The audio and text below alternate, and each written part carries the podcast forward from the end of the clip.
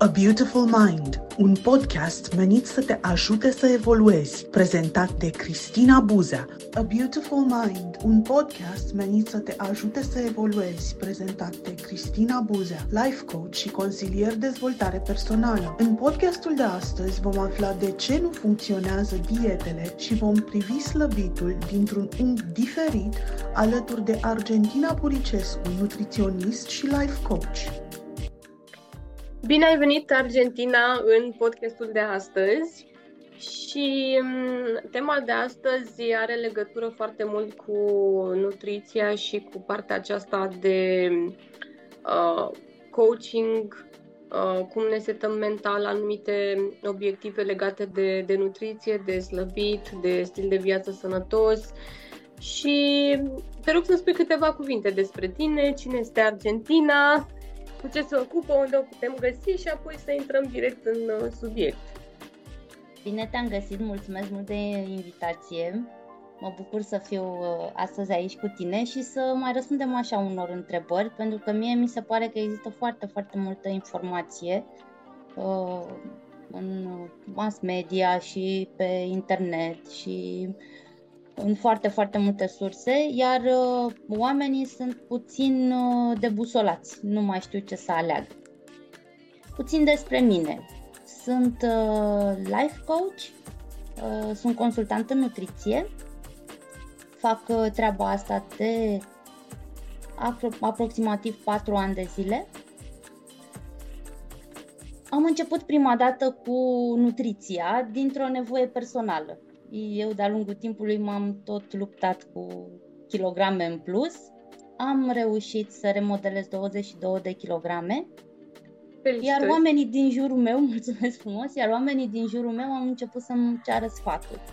Și ca să nu le dau sfaturi așa să fac mai mult rău, am început să mă informez și să studiez ca să ajung într-un final uh, să fac niște cursuri mai uh, aprofundate care au ținut o perioadă mai lungă de timp și uh, să-mi iau niște certificări în domeniul ăsta.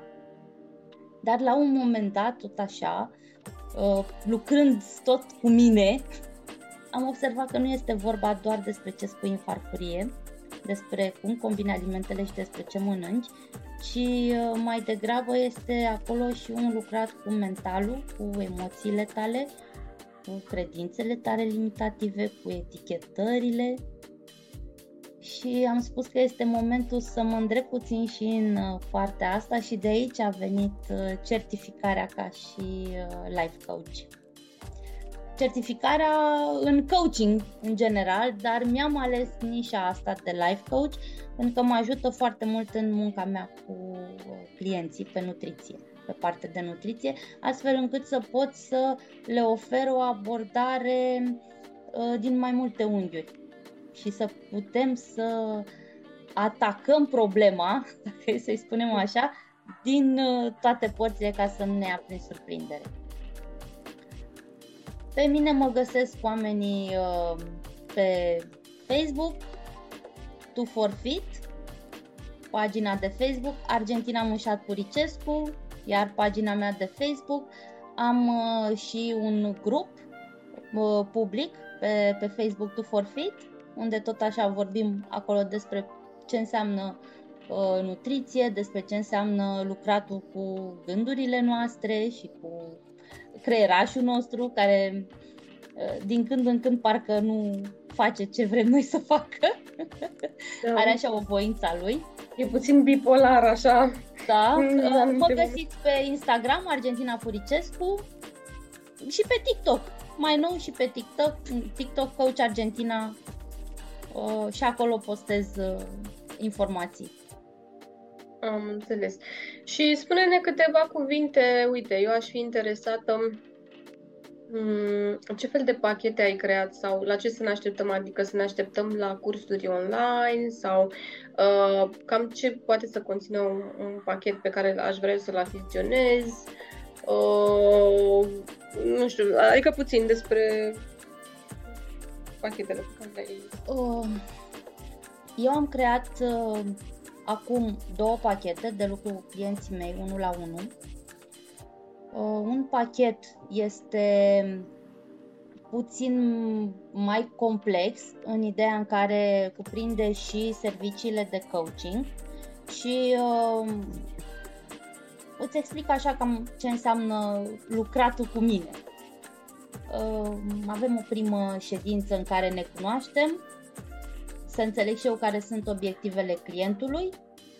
Ulterior uh, am nevoie de un set de analize complete pentru a vedea dacă sunt niște probleme uh, sau dacă persoana respectivă are niște restricții alimentare, să pot să le adresez și să ținem cont de ele în planul alimentar și uh, clientul mai trebuie să completeze un formular uh, online, un Google Forms.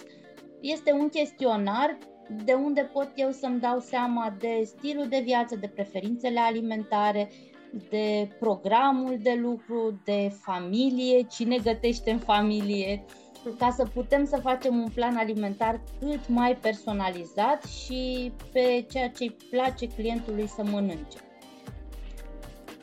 Partea de monitorizare se întâmplă într-un grup de suport pe WhatsApp, unde uh, clienții își postează mesele, fiind jurnalul lor alimentar, fac fotografie la fiecare uh, farfurie, la fiecare masă, iar eu sunt acolo 24 de ore ca să spun uh, ce este ok, ce nu este ok și ar trebui să uh, rezolvăm la următoarele mese, dacă sunt cantitățile corecte, că din poză se vede clar, hmm. uh, dacă se pot înlocui anumite lucruri ca să îi, uh, să îi ajut pe oameni să-și găsească echilibru, pentru că nu ai cum dintr-o singură discuție sau un singur plan scris uh, pe, pe o foaie Uh, tu să-ți faci toate, toate reglajele. Asta se fac pe, pe parcurs și pentru asta este acest grup de monitorizare uh, și, și de suport. Pentru că aici sunt uh, mai mulți oameni și mai există și se creează o comunitate și există și suportul acesta între ei. Uh, eu mă văd cu clienții o dată pe săptămână în pachetul acesta uh, mare.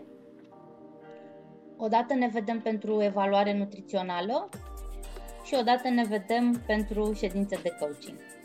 Ca să vedem dacă mai sunt acolo și alte lucruri de abordat. Spune.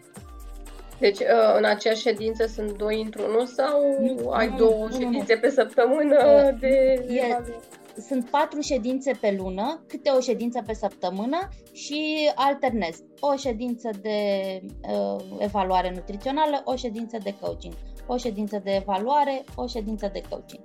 Ca să putem așa să acoperim uh, toate ariile. Bine, evident, dacă au întrebări în ședința de coaching și despre ce s-a mai întâmplat în ultima perioadă din punct de vedere al nutriției, evident că le discutăm, că da, se leagă da. între ele, dar cam așa este structurat.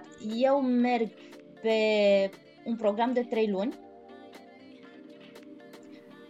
pentru că în prima lună abia omul se învață cu noile modificări sau cu tine. Noile sau... obiceiuri. Abia începe să înțeleagă ce modificări trebuie să facă.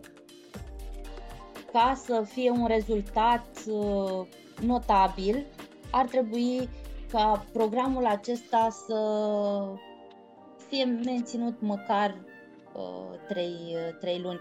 Și eu nu zic, uh, zic măcar 3 luni sub supravegherea mea, pentru că ceea ce încerc eu să fac este să implementez schimbări sustenabile pe care omul să le țină pe toată durata vieții. Asta funcționează. Da. Eu nu cred în diete. Eu aș da. scoate din dicționar cuvântul dietă. Pentru că dietă, ia să ne gândim așa puțin. E ceva care începe și ceva care se termină, corect? Și ce faci sună și așa restrictiv cumva cuvântul ăsta, ca și cum am... E, numai cuvântul în sine, parcă la mine cel puțin rezonează cu stai să vezi că acum nu mai mănânc mai nimic sau că... Uh, știi, adică da, cred că mai bine, hai să zicem stil de viață sănătos mai degrabă decât dietă. Da, un Sau... stil de viață sănătos, că de fapt eu asta îi ajut. Îi ajut să implementeze niște schimbări ca să ajungă într-un stil de viață sănătos, dar un stil de viață sănătos personalizat, care da. să îi se aplice lui. Și mai am un pachet care are doar ședințele de nutriție și este puțin mai uh, ieftin, care ține tot 3 luni. Asta pentru persoanele care nu cred că au neapărat nevoie și de partea asta de uh, gestionat emoțiile sau partea cognitivă sau... Și mai da. e și ședințe 1 la 1. Uh-huh. Da? Mhm. Adică se poate lucra și 1 la 1 cu mine doar punctual pentru anumite, nu știu, probleme sau anumite neclarități pe care le are cineva la un moment dat. Am înțeles. Uh, uite, voiam să te întreb apropo de când, uh, când mi-ai zis cum e structurat programul și că trebuie să-ți aducă un set de analize complet. Da. Când zici asta, la ce te referi? Că eu de obicei mă gândesc că sunt analize de sânge și, nu știu... Sunt mm, analizele de sânge, acelea pe care ți le recomandă medicul de familie o dată pe an. Ah, Acea ok. leucogramă completă, uh-huh. uh, pentru că acolo se vede dacă este o disfuncționalitate pe un anumit organ. Și așa știe medicul de familie sau medicul generalist să te trimită mai departe ca să faci investigații. Pentru că o anumită uh, analiză spune că pe un anumit organ uh, nu, este, nu este ceva în regulă. Uite, cum este creatinina, dacă creatinina este mărită, atunci ai probleme de rinichi. Sunt niște probleme uh-huh. pe, la, pe la rinic și atunci te trimite la investigații. Sau glicemia mărită, iar te trimite la diabetolog ca să vezi dacă e vreo problemă acolo. Deci da, este foarte ok, pentru că dacă nu sunt valori în afara intervalelor, înseamnă că persoana respectivă este ok și poate să mănânce orice nu are restricții alimentare. Că pe mine, în principiu, asta mă interesează. Dacă există niște restricții alimentare, sunt și primele întrebări pe care le pun dacă uh, persoanele respective au boli cronice sau au restricții alimentare. Că, de exemplu, la boala renală este restricție de proteină. Mm-hmm, am înțeles trebuie calculat pe indicațiile medicului. Ok. Și uite, vreau să te întreb, că mie îmi place foarte mult să vorbim pe exemplu. Uite, să zice că eu vin la tine și vreau, a, chiar vorbesc serios acum, eu mi-aș dori să am 57 de kg în mare, cam pe acolo în moment, din ce observ în ultima perioadă și aș vrea și eu să ajung pe la... De fapt, nici nu știu exact ce aș vrea. Uite, eu uh, când eram uh, acum câțiva ani înainte de pandemie, idealul era 43 de kg pe urmă. La un moment dat mi-am dat seama că acum având 35 de ani, am observat că iau mai repede, uh, mai, pun mai repede kilograme în plus. Nu știu dacă este doar stresul sau doar uh, vârsta, uite că și asta este un subiect de discutat, dar ce am observat e că odată cu vârsta sau etapele în care suntem, noi avem anumite idei. Deci, prima dată aveam, nu știu, să zicem 43 de kg în minte că ar fi ideal. Pe urmă m-am anunțat că merge și 47. Pe urmă mă tot gândeam, mă, dar eu am 1,53 m și acum am 57 de kg, oare care ar fi idealul? Și nu e doar despre că care ar fi idealul, e și cum văd eu că mă simt când intru când mă îmbrac cu niște bluze sau așa, văd că mă cam ține pe la burtă și așa. Și apropo de burtă, iar sunt tot felul de persoane care întreabă diverse, de ce punem mai mult la burtă, de ce punem mai mult nu știu ce zone. Bun, recapitulând ce am zis eu acum, uite, prima întrebare ar fi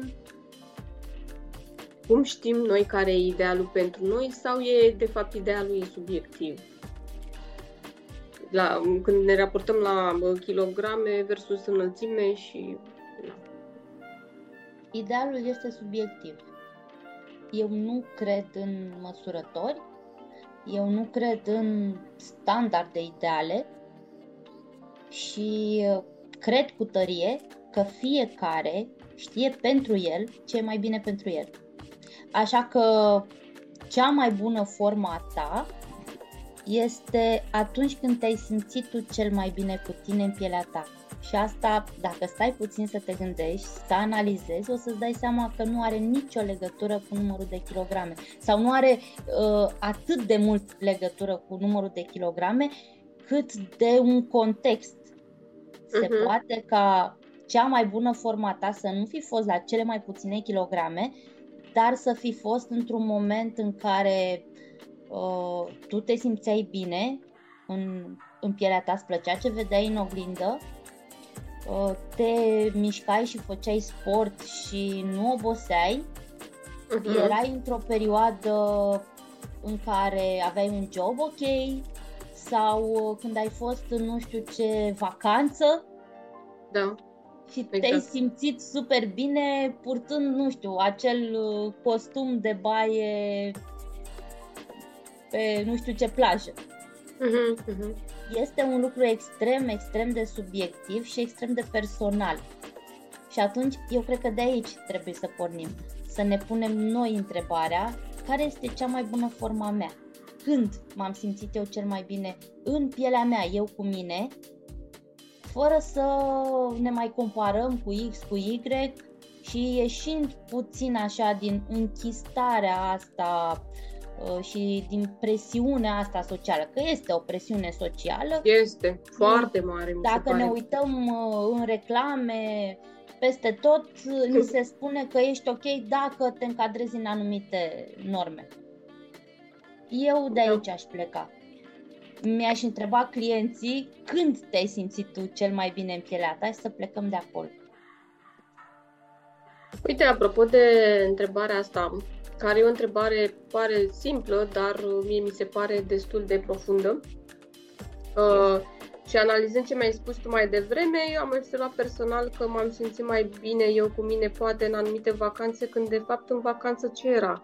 Că nu mai era, cum să zic, toate elementele alea care efectiv te presau, știi? Nu știu, să nu știu câte chestii să faci la muncă, da și acasă, nu știu ce să mai faci acolo, relaxându-te, ok, pui, dacă pui o rochie drăguță pe tine, nu ai ideal. Mai te uiți prin jur, zici, a, ia uite și pe fata aia.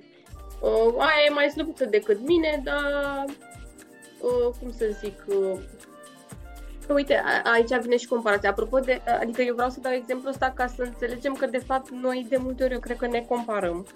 Eu mă uit când mă duc la plajă. Mă uit și eu la femei de vârsta mea, dar nu neapărat. Și între, uh, am observat că mă simt mai bine când văd persoane cum le-aș percepe eu mai, nu știu, plinuțe sau mai nu neapărat perfecte 90, 60, 90 și zic, hai lasă că eu sunt bine, știi? Uh, pe urmă mai e chestia că mm, depinde și pe unde ești. Uite, dacă ar fi să mă gândesc că aș fi nevoită să lucrez într-un loc unde, nu știu, primesc clienții sau toată ziua sunt în contact și să arăt țiplă, cum s-ar zice, mm-hmm. acolo s-ar putea să cam vină presiunea din două direcții mult mai mult și de la, că, na, mă gândesc eu că trebuie să arăt exemplar și uh, mediul respectiv.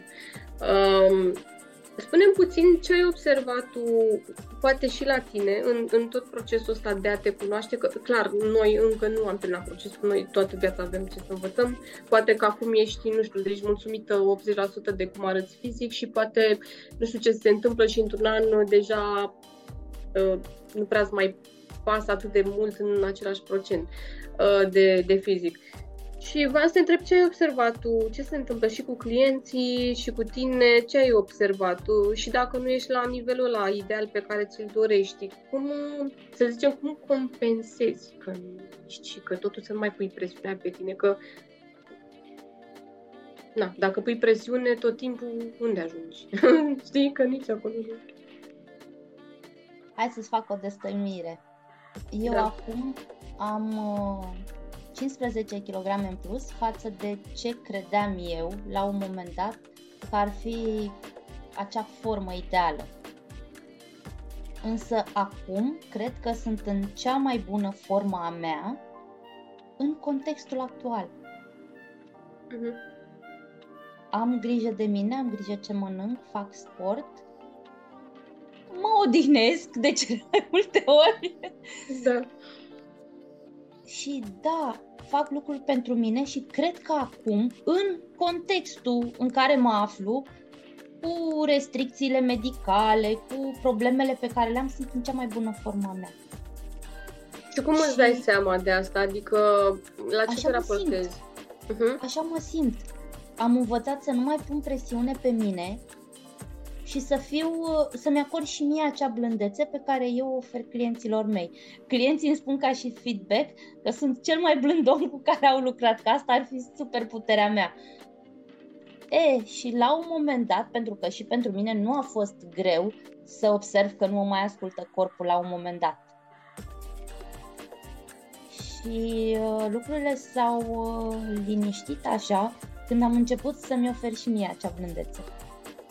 Și cum, și cum putem să ne oferim? Că uite, e important, știi că zicem chestii teoretice, dar uite, poți să-mi spui câteva elemente pe care le-ai aplicat și sau le-au aplicat și clienții și funcționează?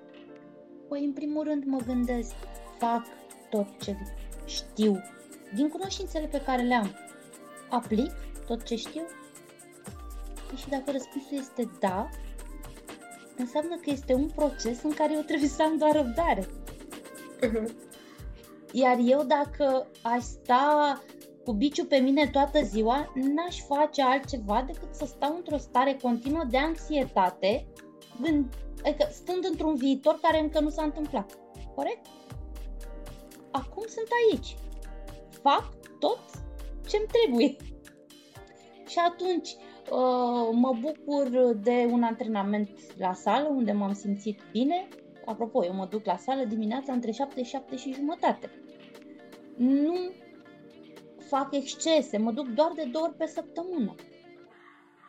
Bine, asta aici ține de subiectivitatea de care vorbeam, nu că exact, poate exact, pentru pentru mine că, e puțin. Dar, sau pe... dar, mă duc, dar mă duc de două ori pe săptămână pentru că asta funcționează pentru mine. Mai mult nu aș putea, iar deloc nu mă ajută. Uh-huh, uh-huh. Și atunci în celelalte zile compensez altfel, astfel încât să am și un ritm de viață uh, plăcut, să fie ok, să nu pun presiune suplimentară pe mine. Pentru că nu ar fi fezabil să mă trezesc în fiecare dimineață la 6 ca să ajung la sală. Mai avem și alte activități, știi și tu foarte bine, există job, există o grămadă de lucruri. Să nu mai zic că dacă mai ești și mamă, mai ești, ai și familie, mai trebuie să gătești o grămadă de responsabilități. Și atunci nu m-am dus în, mă duc în fiecare zi la sală, că așa trebuie să trag. Nu, întrebarea a fost cât poți să faci ca să fie ok pentru tine. Iar da. pentru mine funcționează aceste două zile și este, uh, nu știu dacă știi tu conceptul puterii lui 0.01. Pași mici, foarte mici 0.01 poate să nu însemne nimic, dar 0.01 de 10.000 de ori o să vezi că are o, are o însemnătate și eu pe asta merg pași mici și constanți. Da. Uh, uite, apropo de asta, clar eu ce spun aici este și ceea ce mi se întâmplă mie, dar clar și ce observ că se întâmplă altor oameni. Cum crezi tu că sau ce întrebări să ne punem sau cum să facem că Uite, eu de exemplu vin dintr-un mediu, uh, deci acasă se dorește, uh, cum să zic, mi se pare că peste tot e, e critică și perfecțiune și presiune pe să fim cât mai aproape de perfect. Uh, muncă acasă, prieteni, deci to- toată lumea parcă în România are mentalitatea asta, bă, ai greșit, cum ți-ai cum te s-a întâmplat așa ceva să greșești, dar unde ai zis că faci sport de trei ori pe săptămână și săptămâna asta n-ai făcut nimic, mamă, e o tragedie, deci cum ți-ai permis când tu poate săracul ai fost bolnav cu febră și așa. Bun. Uh, cum fac eu totuși ca ok, eu mai lucrez cu mintea mea, dar uneori mai contează puțin și ce în afară. Știi că tu lucrezi cu mintea ta, dar Crezi că dacă lucrez ajuns cu mintea mea, nu o să mai împese de nimic de ce vine din afară, care o să tot îmi zică prietenul nu știu ce, șeful că nu știu ce. Și atunci eu o să-mi blochez mintea prin coaching sau cum să zic, să nu blochez, să-mi o uh, lucrez atât de bine încât alea vin spre mine toate, dar nu o să mă mai afecteze? Și Poți aici să te automat... Cum? Poți să te repoziționezi. Hmm este o alegere dacă ce vreau să spun este că fiecare om are, poate să aibă o părere. Și acea părere poate să fie diferită de a ta. că alegem să ne afecteze este o alegere a noastră. Sau putem să alegem că omul respectiv are o altă părere diferită de a noastră și să analizăm cât de mult adevăr este în ce spune persoana respectivă. Și iar să fie o alegere, dar alegerea noastră, mm. dacă vrem să schimbăm ceva aflând acea informație de la celălalt om, sau dacă ne este ok așa. Deci atunci eu înțeleg că ca să nu mă mai afecteze, eu, mintea mea spune că trebuie să, e, ar fi nevoie să lucrez la stima de sine, nu? Adică mă gândesc, iubirea asta pentru mine, blândețea, dacă eu mi-o ofer, pot veni 5 persoane astăzi să îmi spună că nu fac bine ceea ce fac nu neapărat din punct de vedere al nutriției, ci din toate punctele de vedere. Și atunci eu știu așa, ok, dar asta e părerea lor. Eu știu foarte bine că fac ceea ce vreau eu să fac și mi este mie bine. Nu? Și atunci Ține când... foarte mult de argumente, că poate oamenii respectivi uh-huh. sunt doar subiectivi. Uh-huh. Dacă auzi pe cineva care spune eu cred că nu știu, tu nu acorzi destul de mult timp nu știu cărui lucru fă o analiză tu cu tine. Eu, eu ce cred? Și analizează. Am pierdut timpul astăzi? Am alocat cât timp puteam să aloc? Ok. Dacă răspunsul este da, de ce m-ar afecta părerea celuilalt? Este doar o părere subiectivă venită din exterior. uh-huh. Dar da. dacă într-adevăr tu ai pierdut timpul și îți dai seama, bă, stai puțin, că uite, parcă și acolo puteam să fac mai mult, parcă, uite, am ieșit de trei ori mai mult la țigara astăzi cu colegii, uh, am mai, da, hai, poate are dreptate, uite, de mâine, hai să fac ceva în privința asta. Sfatul meu este să o treci prin filtrul tău personal. Noi, adică fiecare avem un filtru personal prin care vedem lucrurile care se întâmplă în jurul nostru. Și asta ține din de cum am fost crescuți, de credințele pe care ne-am, le-am luat de la părinți, uh, ține din, de experiențele noastre, ține de ce am învățat.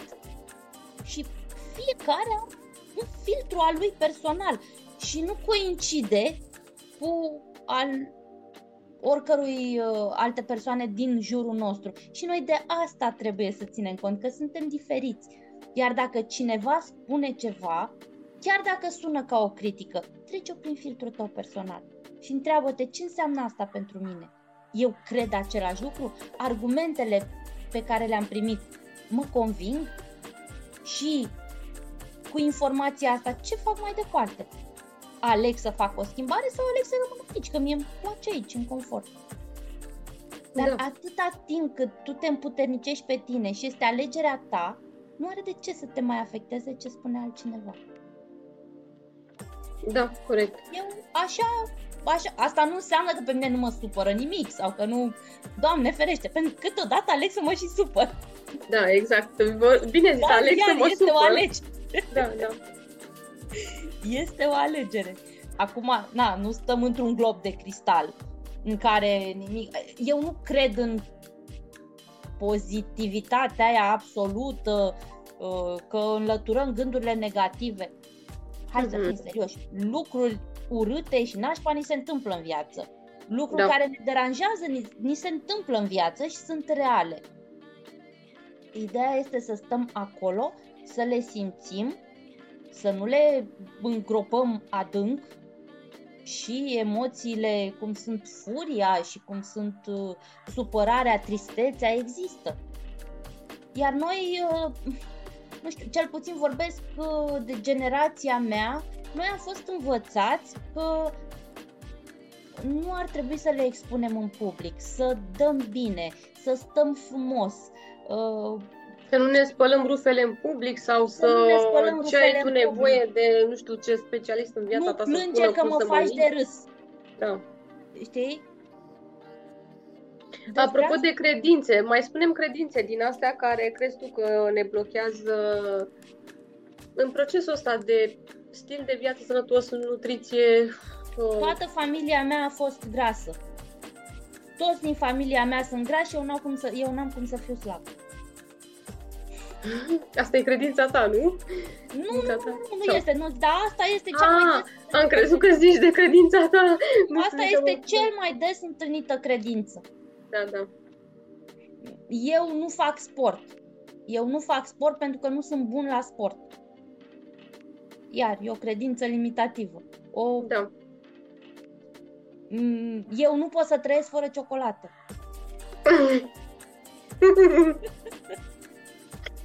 da. Asta, a, acestea sunt, sunt credințe cu care putem să, să lucrăm prin coaching. Aici ajută foarte mult coaching.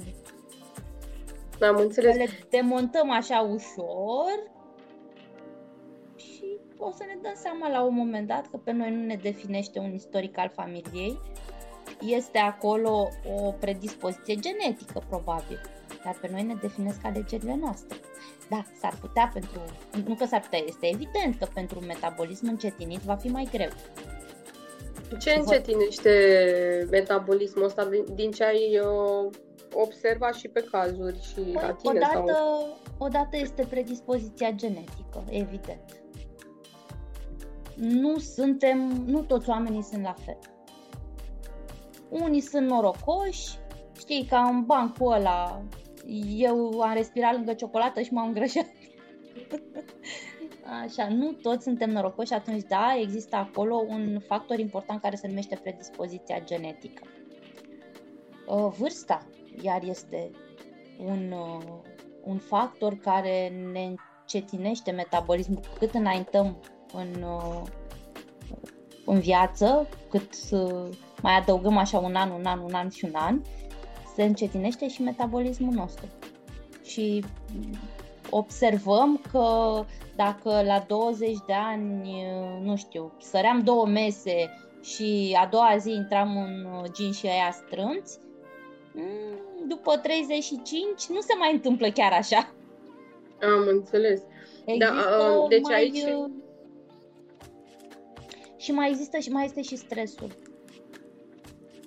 Excesul de cortizol ne încetinește foarte mult metabolismul. Ca să nu mai zic de alte probleme de sănătate, dar lăsăm aici medicii să ne explice că știu mai bine. Da, da, exact. Deci, apropo de asta, când spui, cumva mă gândesc la mine și... Deci, de fapt, eu înțeleg că îmi setez niște așteptări ireale. Uite, uh, îmi spuneam și încă îmi spun și am de lucrat. Da, deci toți avem de lucrat, este clar, nu suntem perfecți. Uh, Când mă gândeam că mai devreme spuneam așa, aș fi vrut la, să ajung la 47 de kilograme, dar eu clar mă raportam la o altă vârstă cu idealul ăsta. Pe urmă, acum văzând că, de exemplu, eu într-o vacanță anul trecut am luat, uh, sau într-o anumită perioadă am luat, cred că 3 kg pe acolo. Uh, crezi, uite, asta ar fi o întrebare. Crezi că în vacanță ne relaxăm atât de bine? E ce setezi în minte, asta am observat. Deci dacă eu în vacanță aia mi-am zis așa, "A, eu sunt în vacanță, îmi fac poftele, măcar acum să nu pun restricții, ce vacanță fac ce vreau, știi, să mă simt toată liberă că fac ce vreau, mănânc ce vreau, dorm cât vreau, știi, pe sistemul ăsta. Pe urmă am văzut așa, am luat kilogramele la plus. Pe urmă am observat o chestie. Acum anul ăsta m-am dus nu în aceeași vacanță sau aceeași perioadă sau n-am făcut la fel aceleași activități, dar am observat așa. Observând ce s-a întâmplat, am zis așa, mănânc, îmi dau voie să mănânc ce-mi place, ce vreau, ce mi-e poftă, dar puțin reduc. Sau, știi? Uh, adică, și asta nu e despre a te, cum să zic eu, nu e despre a să zici, gata, deci nu am văzut ce s-a întâmplat în vacanța aia, nu mai mănânc nici pâine, nici dulciuri, nici... Deci gata, nici nu poți să duci toată chestia asta la termen infinit. Adică observ că sunt persoane în jur care zic de mâine nu mai mănânc niciodată pâine, de mâine nu mai mănânc niciodată ciocolată, de mâine nu mai mănânc niciodată seara și nu duc la bun sfârșit. Ok, merge o săptămână, o lună, hai trei luni, dar nu merge la infinit nu merge la infinit, pentru că sunt niște restricții și cum spuneai și tu de vacanțe. În vacanțe se întâmplă un lucru, așa sunt mai mulți factori. Odată că vrem să ne relaxăm și vrem să scăpăm de tot ce înseamnă reguli, venim după stres, după muncă, după și atunci nu mai vrem să auzim de nicio regulă, nici măcar de ce înseamnă să te hrănești sănătos. Și nu mai faci mișcare, că și în vacanțe poți să faci plimbări, nu înseamnă să îți găsești o sală să te duci la sală. Poți să noți, poți să faci plimbări lungi, 2-3 km și să descoperi orașele în care ești sau locurile unde ești și se pune tot la mișcare. Da. Să mănânci, cum ai spus tu, doar ce-ți place. Adică uh, să-ți faci poftă, dar a-ți face o poftă nu înseamnă să mănânci cantități uriașe. Poți să mănânci porții mai mici și să-ți satisfaci acea poftă. Mai uh, vine și partea aia în vacanțe cu exploratul culturii și a preparatelor tradiționale și dacă te duci printr-o zonă de asta mediteraneană unde se mănâncă mai mult pește și fructe de mare, atunci ai tras losul câștigător că ești ok, ești safe. Dar dacă te duci uh, în Turcia la all inclusiv, s-ar putea să nu reziști la toate baclavalele ce se mai mănâncă acolo și, uh, și să fie cu, cu demiș pe cântar uh, când te întorci din vacanță. Oh, și mai este un factor foarte important pe care noi îl ignorăm, presiunea socială. Adică suntem cu mulți prieteni în jurul nostru da? Noi avem niște obiceiuri ale noastre pe care haide să spunem că ni le-am integrat, ne sunt ok. Eu știu că, hai uite, am luat un platou mare, eu îmi pun pe farfurie ce știu eu că, am, că pot să mănânc din ce există pe masă. Și îți vin prietenii și spun, hai mă, cu o viață ai, dai și din asta, dai tu și aici, ții cura ta de slăbire? Pentru că nu înțeleg că este un stil de viață pentru tine hai că ai băut o bere, mai merge încă una, că e vară, vara nici nu se simte berea, plus că e draft asta e ușoară.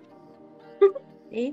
Și presiunea socială are un factor foarte important. Și atunci nu vrei să faci notă discordantă și te lași pe tine, corect? Asta facem. Da, da, da. Uh, sunt mai multe din ce spui. Uite, am observat așa. Eu am mai reușit în perioada asta. Că nu reușești mereu, da? Aici e tot așa. Nu putem fi perfecți, deci uneori țese, uneori nu țese. Da.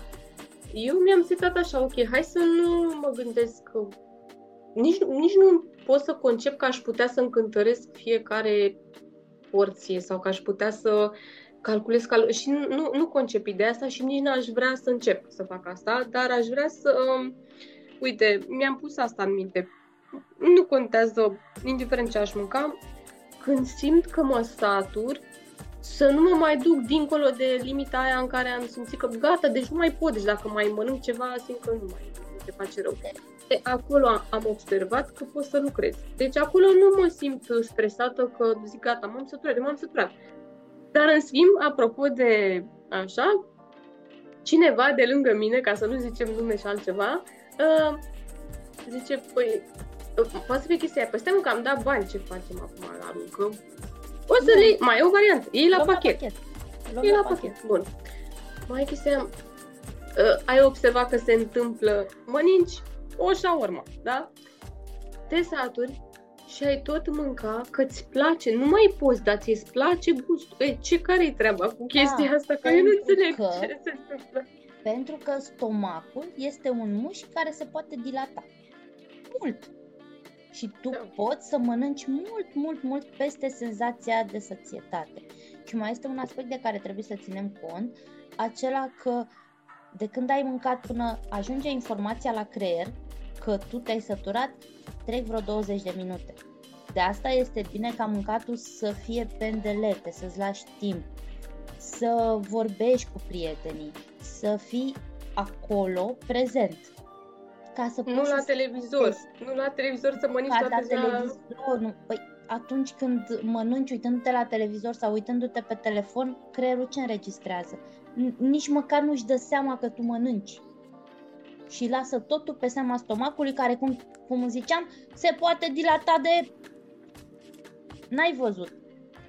Eu recomand prezența prezența și atunci când mănânci, stai acolo și mănâncă. Uh, așa am fost noi construiți ca și ca și corp într-o perioadă în care uh, hrana nu era pe toate drumurile. Și atunci ne-am adaptat. Și uh, ne-am adaptat cu un stomac, cu un mușchi care se poate dilata foarte mult, care să poată să adune cât mai multă mâncare atunci când uh, prindeam mamutul și aia era hrana, iar cu ceea ce era în exces, să știe organismul nostru să facă depozite de grăsime. Grăsimea este sănătoasă. Grăsimea este ceea ce ne ține în viață atunci când nu mai avem. Uh, când nu... E, și noi am fost uh, creați, am fost, ne-am adaptat cu acest corp și ne-am trezit acum într-o perioadă de abundență alimentară. Exact. Pentru Dar că acum organismul nostru avem acces. trebuie să facă... Ai vorbit mai devreme despre uh, slăbit sănătos. Eu spun că nu există slăbit sănătos. Nu există așa ceva. Cine vă spune am eu soluția ca să slăbiți sănătos, vă minte. Pentru că slăbitul pentru organism înseamnă stres. Tu duci organismul într-o stare de stres. Evident că acest proces de a arde grăsimile în exces și de remodelare poate fi făcut în foarte multe moduri. Poți să ai grijă, să ai în alimentație toți macronutrienții, să ai cât mai multe vitamine, cât mai multe minerale, adică partea de micronutrienți și să nu produci un dezechilibru atât de mare. Dar tot ce înseamnă uh, deficit caloric, ca să pui organismul să uh, ardă din grăsimile în exces, trebuie să faci un deficit caloric. Tot ce înseamnă deficit caloric înseamnă stres pentru organism. Pentru că, cum spuneam, organismul percepe grăsimea ca pe ceva sănătos. Mhm. Să, ca să înțeleagă lumea mai bine, știi cum e rezervat de stat?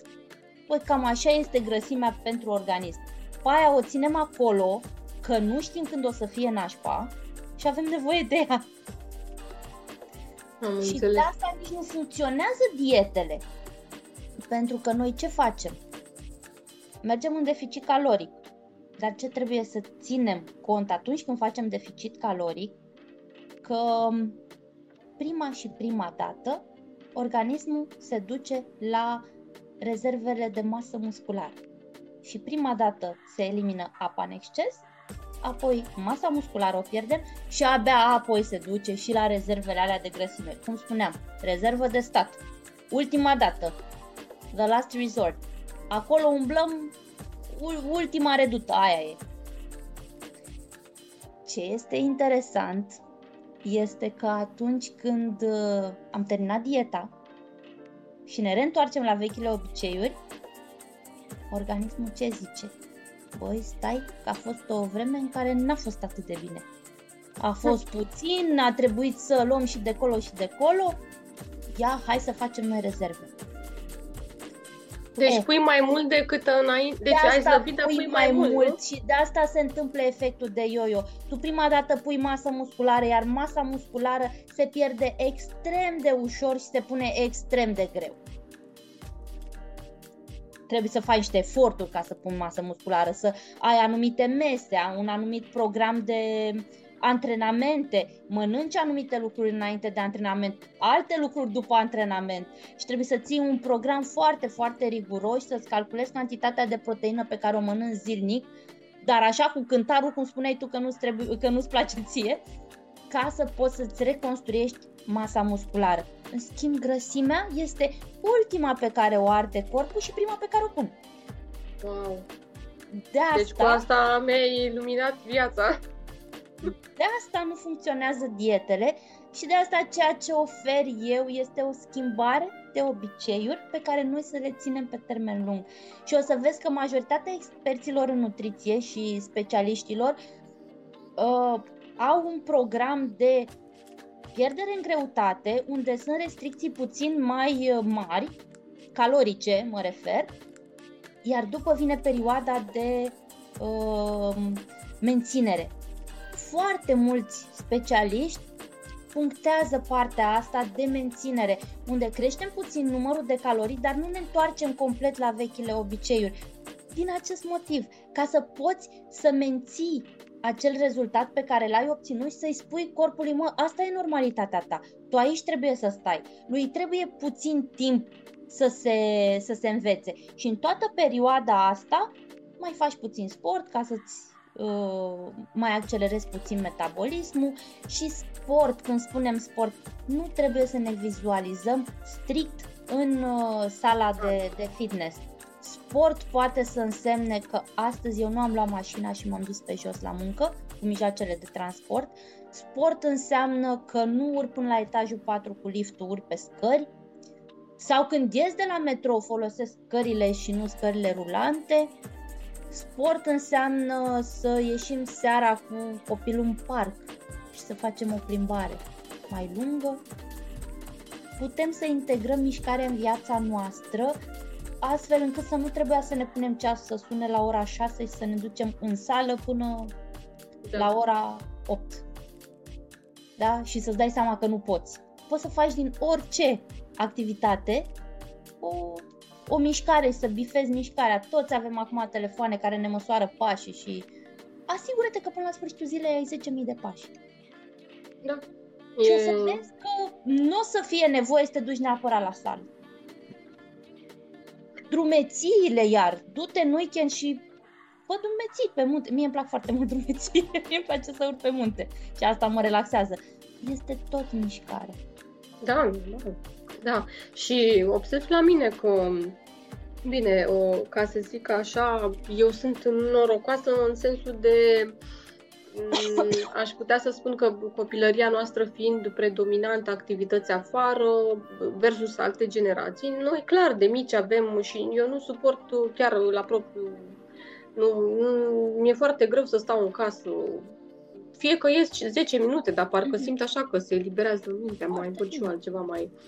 Uh, și am observat așa și uh, cred că aici tot de ați cum să zic, ați antrenat mintea sau cum pot să spun, de dacă în copilărie sau în trecut, ok, deci până ieri nu ai chestia asta, să ieși afară, să te plimbi, să te bucuri de natură, să faci mișcare, ok, nu ai, nu, nu ai antrenat chestia asta în viața ta. Uh, și atunci tu înțeleg că mergi cu pași mici, adică ok, îi spui măcar urcă scările sau stabilești cu persoana respectivă, bă, dar o jumătate de oră poți la două zile să aluci sau ok, sau într-o zi poți măcar 15 minute să ieși afară, să te plimbi blocului sau exact. să, să iei bicicleta sau să Despre joci puțin cu badminton sau... Da, da. Asta înseamnă personalizare. Merg pe ceea ce sunt persoane cărora le place sala foarte mult sau cărora le place să alerge. Uh-huh. Care ies să alerge. De aici vine personalizarea. Nu le spun eu care este cea mai bună mișcare pentru ei, ci se întâmplă invers. Ce îți place să faci ca și activitate fizică și plecăm de acolo. Da. Adică și dacă spune nimic, da, și dacă atunci când se întorc de la muncă coboară cu o stație de tramvai mai devreme și merg o stație de tramvai pe jos, e mișcare, e un plus pe care îl putem negocia și îl putem integra astfel încât să nu fie cu presiune pe, pe, pe persoana care, care începe să facă uh, schimbări. Da, uite, mai am observat ceva, zic așa, din, uh, din ce am observat prin jur și la prieteni și... În fine, uh, cum spuneam, la mine mult mai ușor, pentru că la un moment dat aveam un stil în care dansam 5 zile pe săptămână. Acum am observat altceva. Mi s-au schimbat prioritățile și pentru că m-am axat mai mult pe partea asta de, în fine, coaching și așa, uh-huh. clar nu mai pot. Deci n-ai cum să te duci în zile pe săptămână și la dans și să faci și alte, să citești și cărți și să faci nu știu. Bun. Și atunci, uh, uite, aș vrea să te întreb cum crezi tu că ar fi nevoie să gândească persoane sau cum le abordezi tu pe cele care zic așa, uite, vine o fată la tine, are, nu știu, 1,70 m și 100 de kg. Și conform subiectivismul ei, ea constată că ar fi nevoie să dea jos uh, minim 20 de kilograme în 3 luni, zicem așa, o idee.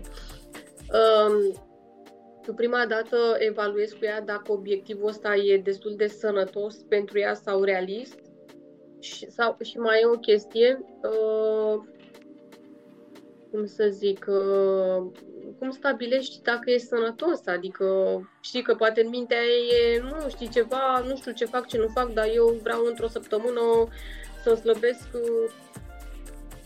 10 kg sau nu știu, habar n-am, ceva ce totuși nu e atât de sănătos pentru organism. Noi, noi am, uh, am stabilit mai devreme că nu, nu există slăbit sănătos, da? Ok, ok. Eu, eu chiar cred asta. Da. Organismul trece printr-un stres de nu are cum să fie sănătos. Trebuie să avem în vedere dacă obiectivul este realist sau nu. Pentru că organismul nostru are niște limite. Nu un ca să nu se producă un dezechilibru atât de mare, ar trebui ca o pierdere în greutate să fie undeva între uh, 500 de grame și un kilogram pe săptămână. Wow! Da? Și plecând... de... Da, da. Am auzit de persoane care un kilogram pe zi sau la tot, deci nu, e clar, e foarte... Ăla este, aia este apa care pleacă din corp, în primul rând. Mm, da, când auzi de un kilogram pe zi, probabil avea retenție de apă și a eliminat apa. și apropo, nu se uh, calculează pierderea în greutate pe zi ci poți să te cântărești în fiecare zi să faci o medie pe săptămână. Cam aia este. De exemplu, la femeile care sunt în perioada de menstruație, o să vezi că au vreo 3 kg în plus, doar până la 3 kg în plus, doar în perioada aia, datorită retenției de apă. Este normal, este uh, se întâmplă din punct de vedere, uh, are o cauză hormonală, reține mai multă apă în perioada aia. Și atunci o să vezi că o să te supere cântarul foarte tare, dar este o chestie naturală pe care dacă o știi, stai tu liniștită și nu te mai cântărești în perioada aia ca să stai bine psihic, știi? Da, Glumesc da. Dar da, sunt anumite lucruri, sunt anumite uh, lucruri care se întâmplă fiziologic în corpul nostru și de care trebuie să ținem cont. Deci, în primul rând, stabilim dacă obiectivul este realist sau nu.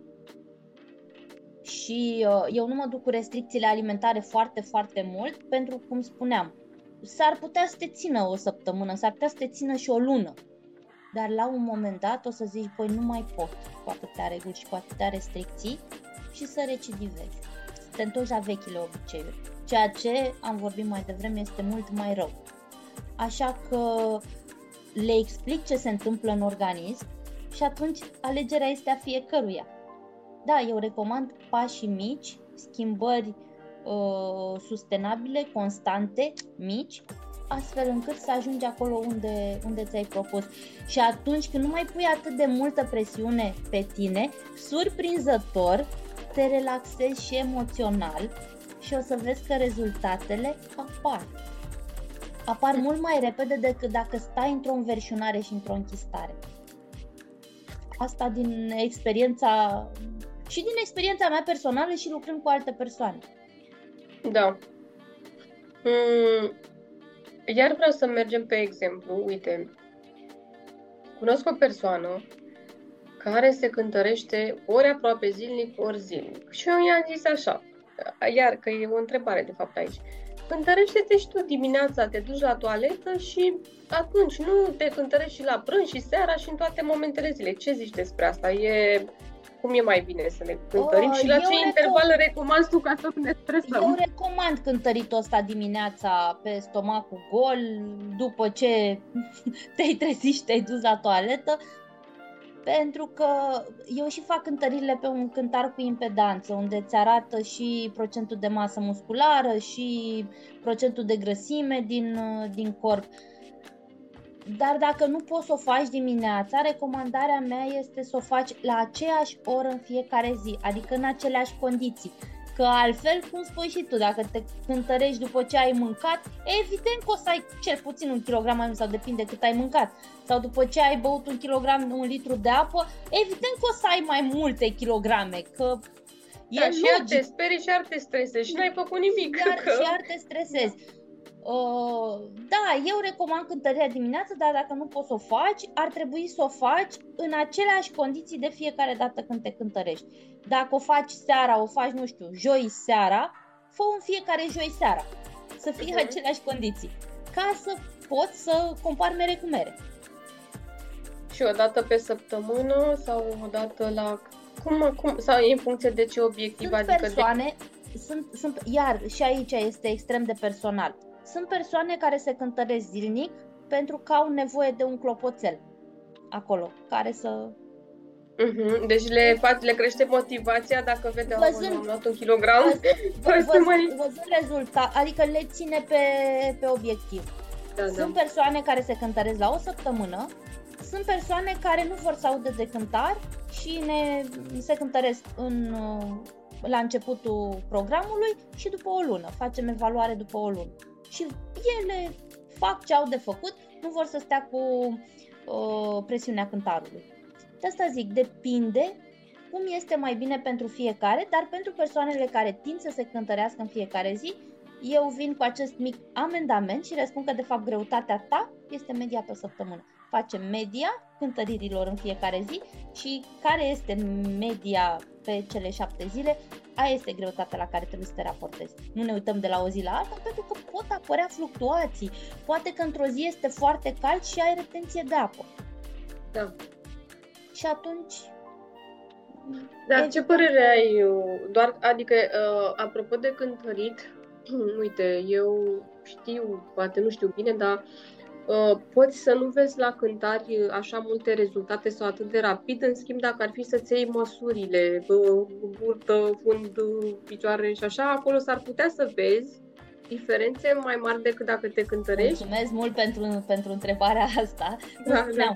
Eu merg pe, pe cântar cu impedanță. Și atunci este simplu, că nu văd numai kilogramele, Uh, eu mă uit și la proporția dintre masa musculară, masa grasă și hidratarea din corp. Și eu așa urmăresc. Dar dacă am uh, clienți care sunt la distanță, nu sunt în București și nu ne putem vedea fizic ca să pot să fac această evaluare și suntem pe online, că lucrez și pe online destul de mult, atunci folosesc centimetru. Centimetru acela de croitorie și atunci când începem programul, pe lângă kilogramele de pe cântar, luăm și măsurăm și circumferința abdominală, șoldurile, uh, circumferința brațelor, a picioarelor și lunar. Uh, această măsurătoare o facem doar lunar. Ah, o dată pe lună, deci. Da, da, da, da o dată pe lună. Uh, vedem cum s-au produs modificările de de compoziție corporală. Pentru că da. s-ar putea, dacă o persoană face mult sport și mănâncă cum trebuie, își crește aportul de proteină din alimentație și se duce foarte structurat cu corpul, s-ar putea să înceapă programul cu 61 de kilograme și după o lună să aibă, doar, să aibă tot 61 de kilograme, dar să fie remodelat. Să ai făcut switch-ul între masa grasă și uh, masa musculară. Să fi scăzut din, din grăsime și să fi crescut în masă musculară și asta se vede pe centimetru foarte bine. Că, deci, se, practic... Se va vedea o, o scădere în, în centimetri. Uh, ok. Uh, vreau să te întreb ceva. Deci, de exemplu, dacă eu am observat ceva, Uh, la kinetoterapie, unde merg acum versus alte activități, lucrez și cu greutăți. Și mie mi se pare că dacă lucrez cu greutăți sau cu aparate, așa zic eu, uh, e altfel decât dacă ok, la dansuri mă duceam, dar, uh, nu știu, lucram, din ce am foarte mult partea asta cu fund, picioare, Uh, acum depinde și ce fel de dans, că dacă făceai dans sportiv, uh, lucrai și brațele, adică cu tot corpul, mm-hmm. acolo mi se părea că lucrezi tot, deci nu niciun mușchiuleț nu era nelucrat. Um, și întrebarea ar fi, uite, dacă eu într-o perioadă, nu știu, două luni, trei luni, pulsez mai mult pe sport și pe anumite chestii și cu greutăți și cu nu știu ce, când mă măsor, la ce să mă aștept, uh, că asta nu înțeleg exact, s-ar putea să, faptul că mie îmi cresc mușchi, dacă pot să zic așa, uh, la măsurător iese mai puțin sau mai mult? Că eu în, în mintea mea este, ok, deci aici, na, aici se zice că e grăsime, nu știu ce. Și eu cresc mușchiul și când crește mușchiul, nu de fapt o să arate că sunt mai multe, mai mulți centimetri? Mușchiul nu va crește niciodată așa cum este grăsimea. Uite, și pentru asta poate toată lumea să facă un experiment. Să ia un kilogram de grăsime și un kilogram de mușchi. Da? Un kilogram de grăsime va fi o chestie foarte uh, ca volum mult mai mare, iar un kilogram de mușchi o să vezi că este un mușchiuleț. Ah, Pentru că este fibră. și de asta centimetrul va arăta mai puțin. Ok. Da? Am înțeles. Acum o persoană care are masă musculară va avea mai puțin centimetri, pentru că grăsimea ocupă mai mult loc ca și volum. Uh-huh. Asta este diferența.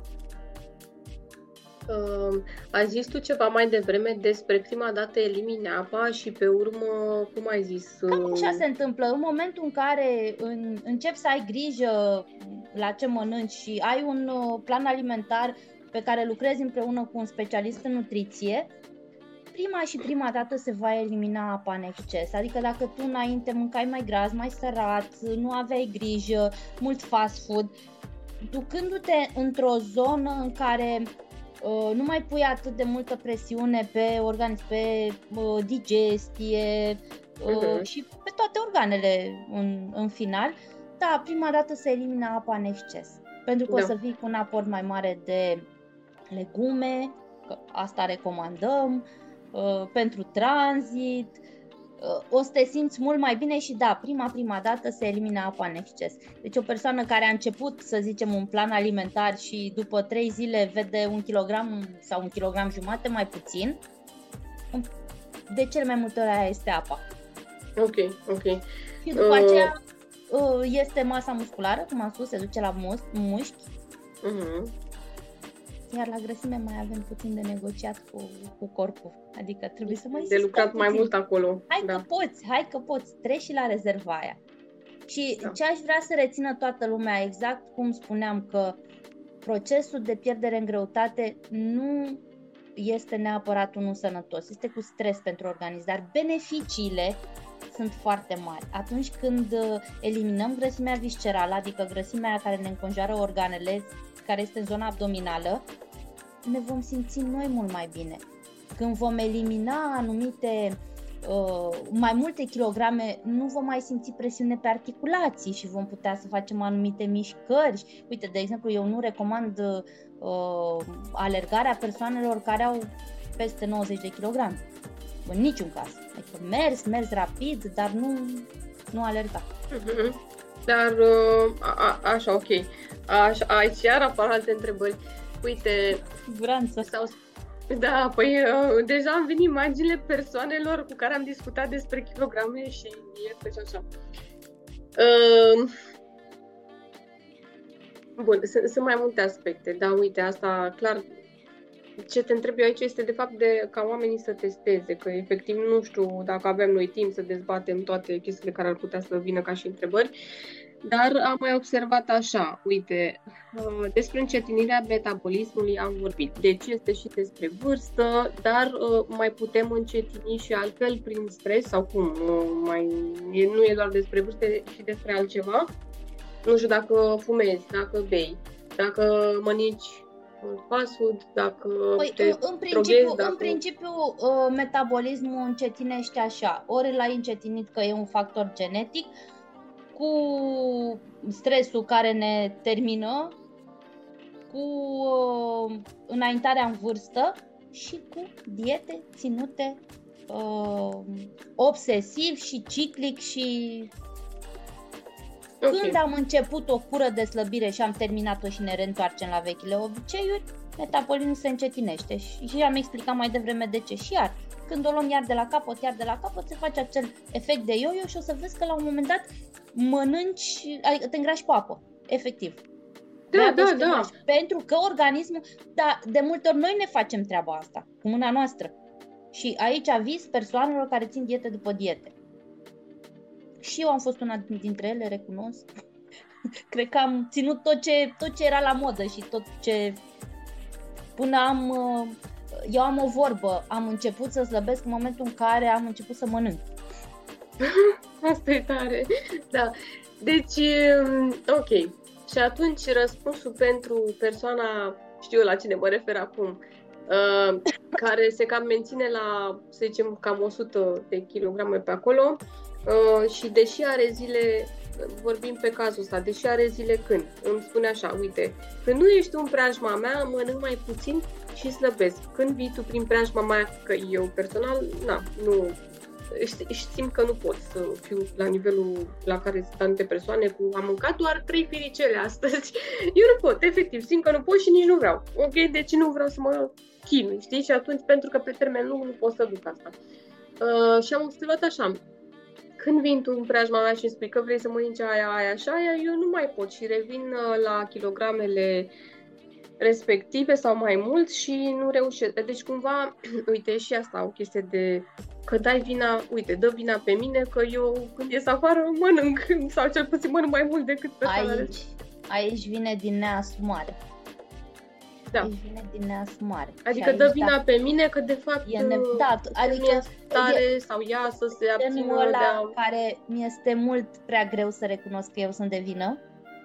Da. Da?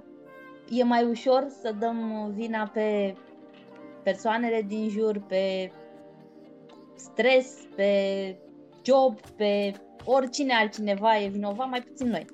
Noi suntem ok. Noi aici da, este de lucrat cu noi și de repoziționat și trebuie să facem acel da. exercițiu de sinceritate care de multe ori este greu. Este greu și este cu efort și este pentru că doare de cele mai multe ori. Deci atunci persoana asta, să zicem din exemplu, are nevoie mai mult de coaching la început pentru a-și începe să-și asume... Are nevoie și și. Odată să înțeleagă cum funcționează organismul, pe de-o mhm. parte, și pe de altă parte să înțeleagă mecanismul ăsta de a fi sincer tu cu tine, de uh, asumare, de uh, responsabilizare. Da? Că ăsta este corpul tău, toată viața asta e în el. Dacă tu personal nu ai grijă de el, nu o să vină nimeni din afară să zică, păi, haide să am eu grijă de corpul tău. Uh-huh. Da. Da. Și mai este chestia, apropo de că, uh, cum să zice, a dat vina pe mine, eu am spus așa, ok, m-am gândit, mai ce putem să facem în cazul ăsta? În cazul în care mie chiar mi-e foame, mi-e poftă și vreau să mănânc X, da? Ok. Bun, și am spus așa, păi nu veni cu mine unde mă duc să mănânc, așteaptă-mă. Sau, uh, vină, dar ia-ți altceva mai sănătos din meniu. Eu, sau mă duc mai încolo, mănânc și revin. Adică, eu zic că pot fi negocieri de genul ăsta, dacă totuși... Da, da, da. Să nu cu mine niciodată când ești cu mine nu mânca, că eu vreau să mănânc, sau știi?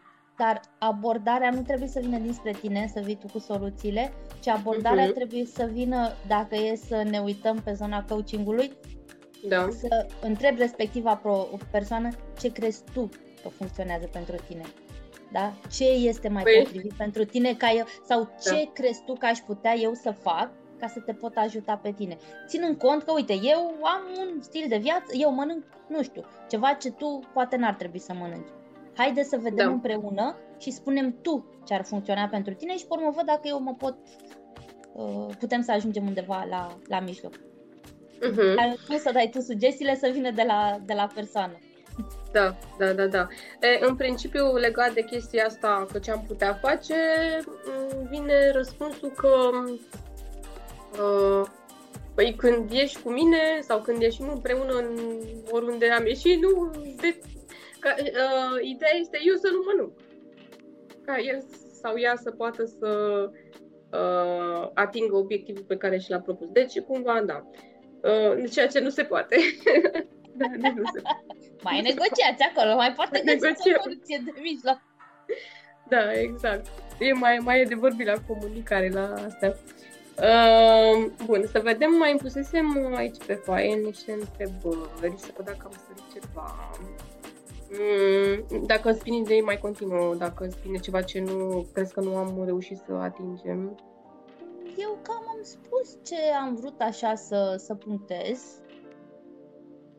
Da. da pentru că Uite, este... am aici, am găsit una. Apropo de... Ai zis tu ceva de grăsimea viscerală și da. zona abdominală. Da. Este și ce uh, înseamnă? grăsimea aceea care înconjoară organele. Ok. Deci nu neapărat zona abdominală sau... Păi, în principiu este aici, în zona abdominală este vizibilă și că e ficatul, e pancreasul, uh-huh. e, okay. care sunt okay. învelite de o pătură așa de grăsime. Ok. Și eu înțeleg așa. Uite, eu am observat pe mine. Totuși, dacă ar fi să mă analizez din trecut, eu știu că și când eram mai slăbuță, să zic așa comparativ cu ce sunt acum, mi-amintesc că cumva burta aveam, dacă pot să zic expresia asta, aveam burtă și atunci. Și atunci, aici despre ce e? E oare despre că așa mă percepeam eu că aveam burtă sau e despre că e, e, e ceva ce uh, trebuie să mă uit în familie și să văd, măi, mama, tata, uh, frate, soră, ce am, uh, au acum la vârstă înaintată problemă la zona asta cu burta? Și răspunsul este da. Adică eu consider că ei au burtă. Poate, Știi cum s-ar zice? Au, să fie și o, și o predispoziție genetică, dar de exemplu, bărbații uh, pun mult mai ușor în zona asta abdominală uh, datorită alcoolului, de exemplu. Alcoolul care se transformă direct, ficatul metabolizează alcoolul și îl transformă direct în depozite de grăsime. Nu mai există, adică e grăsime direct. Ok. Și atunci Dar dacă o nu bea? La, la bărbații care și o bere. Dacă bei, are același orice uh-huh. înseamnă alcool. Uh, și uite, fructele iar. Persoanele care mănâncă fructe multe fructoza se metabolizează în organism la fel ca alcoolul. Se transformă iar direct în depozite de grăsime. De asta ar trebui să tratăm fructele ca pe desert. Ok, nu deci sănătoase, deci sunt mai sănătoase decât o prăjitură. Să nu ne înțelegem greșit acum. Pentru că mai vin și cu minerale, cu vitamine, cu uh, fibre alimentare. E ok să mâncăm fructe, dar nu în exces. Ar trebui să le tratăm ca pe desert. Ok, interesant. Oh, sunt atât de multe întrebări pe care aș fi vrut să ți le mai pun, dar poate mai facem o sesiune, că ne apropiem Mare de drag. final. Dar Mare mai drag. spun așa, mm, deci ok, deci ai zis de astea, de alcool, de fructe, de puțin e și genetic, înțeleg, adică, uh, de exemplu, o să ai eu și o să... predispoziție genetică, pentru că ai văzut că sunt femei, sunt diferite tipuri, tipologii de, de corp. Da. Sunt femei care Uh, pun foarte mult în zona șoldurilor și au acea formă de pară, oricât de mult sau uh, s-ar uh, îngrășa, oricât de mult exces de grăsime ar avea, ele au acea formă de, de pară. Știi? Rămân destul de suple în zona uh, mijlocului. Dar sunt femei care au acea formă de măr, deci unde pun foarte mult în zona asta abdominală și partea asta de sus este mai proeminentă. Da, aici este și o predispoziție genetică, Uh-huh. Putem lucra și cu asta. Da, da, da, da. O cunoaște. Am înțeles. Și uh, apropo de burtă la, băr- deci burtă la bărbați, mi-ai zis niște cauze care uh, pot contribui la a se mări burta, să zicem așa. Și, ok, ar mai fi și altceva, că eu am observat, apropo de lucruri cu greutăți, de fapt eu fac kinetoterapie pentru spate, așa. Și am observat că, clar, ca să susții spatele, e nevoie să lucrezi abdomen sau tot ce implică, dar și cu zona de abdomen. Și eu, spre fericirea mea, că de asta zic de rezultate, am observat că lucru cu aparate, cu așa ceea ce nu făceam mod obișnuit, uh, se vede foarte bine la zona de abdomen. Deci dacă ar fi să mă întreb pe mine la pozele mele de la mare de anul ăsta, abdomenul este pentru mine, wow, gata, ia uite ce am lucrat aici, se văd pătrățele. Uh, și, um, și eu înțeleg așa, poate un punct de reper pentru mine ar fi ca să-mi calculez uh, grăsimea viscerală sau cum ai spus tu, grăsimea care se depune pe organe, este și să văd dacă la zona abdomenului începe să fie mai bine treaba? Adică în evaluarea mea subiectivă, așa. În, în evaluarea ta subiectivă este cum te simți. Ok. Da. Deci dacă mă simt mai bine, chiar dacă nu aveam pătrățele sau așa... Cum, exact. Contează foarte mult cum te simți. Iar la partea asta de mișcare chiar vreau să subliniez că uh, și aici există foarte multă informație. Eu recomand tuturor pe cât posibil să lucreze tot așa cu specialiști. Uh, eu am experiență de nici nu mai știu, de, cred că de prin 2008 tot, tot lucrez cu antrenor personal, cu diverse persoane. În momentul în care te duci la un specialist, exact cum spui și tu că te-ai dus la, la Kineto, el va ști ce tip de mișcare să îți dea pentru obiectivul tău, ca să te ajute în obiectivul tău. O, un fel de mișcare vei face dacă ai 100 de kilograme și atunci va trebui să aibă grijă la articulații, să nu pună presiune, să lucreze astfel încât să nu apară accidentări și astfel, altfel va lucra cu o persoană care vrea să pună masă musculară. Atunci se va duce pe greutăți mai mari, pe intensitate mai mare a exercițiilor. De asta spun, ar trebui să ne orientăm către specialiști în oricare din zonele în care vrem da. să facem o îmbunătățire. Că astfel cum să spun, uh, evităm accidentările, s-ar putea să ne pară rău puțin, puțin mai târziu. Da, exact, da, adică cunosc persoane care s-au dus la sală și efectiv la un moment dat, nu știu, și-a vrut să-și demonstreze și și-a rupt spatele, efectiv, și, a, și, de, și de atunci. Asta e o consecință destul de nasoală, pentru că o uh, persoana respectivă mi-a zis, păi eu nu pot să alerg, pentru că mi-a zis că nu mai pot să alerg, sau... Și atunci e trist să se întâmple asta. Și mai bine ce ar fi totuși, da, mai dai tu un bănuț în plus, dar măcar o perioadă te învață cineva că aici tot știi unde s-a ajuns, de fapt, de ce s-a ajuns la accidentare, pentru că a vrut să grăbească lucrurile și să hai să pun eu nu știu câte kilograme pe bara asta sau ce-o fi avut acolo, să-mi arăt eu că sunt meu din prima, așa știi ce, într-o săptămână să ajung nu știu cine. Vezi, tot acolo ajungem pas la, pas. la echilibru, la, da, la, la echilibru, la pas cu pas, la încredere în proces. Da. Da, exact. Și răbdare, răbdare, blândețe, uh, ideea asta de echilibru, adică să nu ne ducem în extremele astea foarte mult. Uh, uh, din păcate pot spune că observ destul de mult extremele în uh, gândirea noastră, a românilor cel puțin, și uh, Mm, probabil că vine și din social media ideea asta că știi, că acum ai apăsat pe un buton, acum se întâmplă, știi? Nu mai știm uh, să avem răbdare, uită-te la copii da. Care se uită pe acele videouri scurte și care fac scroll, scroll, scroll, scroll, scroll, nu mai au răbdare să se uite la un film de, nu știu, care are mai mult de 3 minute. Da. Și asta, asta se întâmplă în ziua de astăzi, vrem totul repede, vrem totul să se întâmple acum, am uitat să mai avem răbdare și să luăm lucrurile pas cu pas. Da? Uite, exact. Sper uh, mai există oameni ca tine, mai există oameni ca mine și mai știu alți oameni care încearcă să aducă așa o normalitate așa în viețile mm. oamenilor. Exact, da.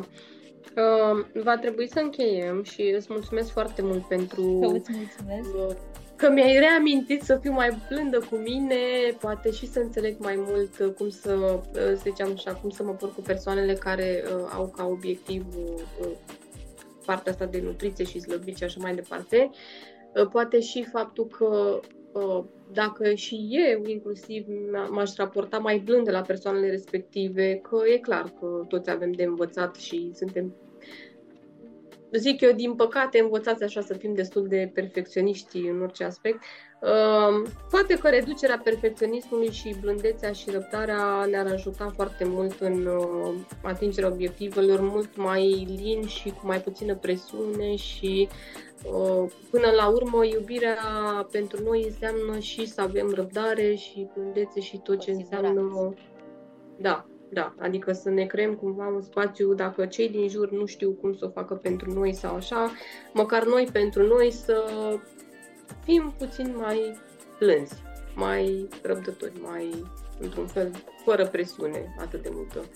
Uh, și chiar îmi doresc să mai colaborăm dacă Mare drag. ne, ne se aliniază astrele pentru noi două la program și poate chiar să facem un workshop uh, în care să participe și oamenii cu întrebări, cu situații și chiar să, să lucrăm cât mai mult. Cu mare drag, eu chiar am niște proiecte pentru toamna asta, niște cursuri, o să, cine mă urmărește în social media o să vadă că o să anunț acolo workshop-urile pe care o să le am și poate colaborăm și împreună, cu mare drag. Mulțumesc! Mulțumesc și eu! A Beautiful Mind by Christina Buzea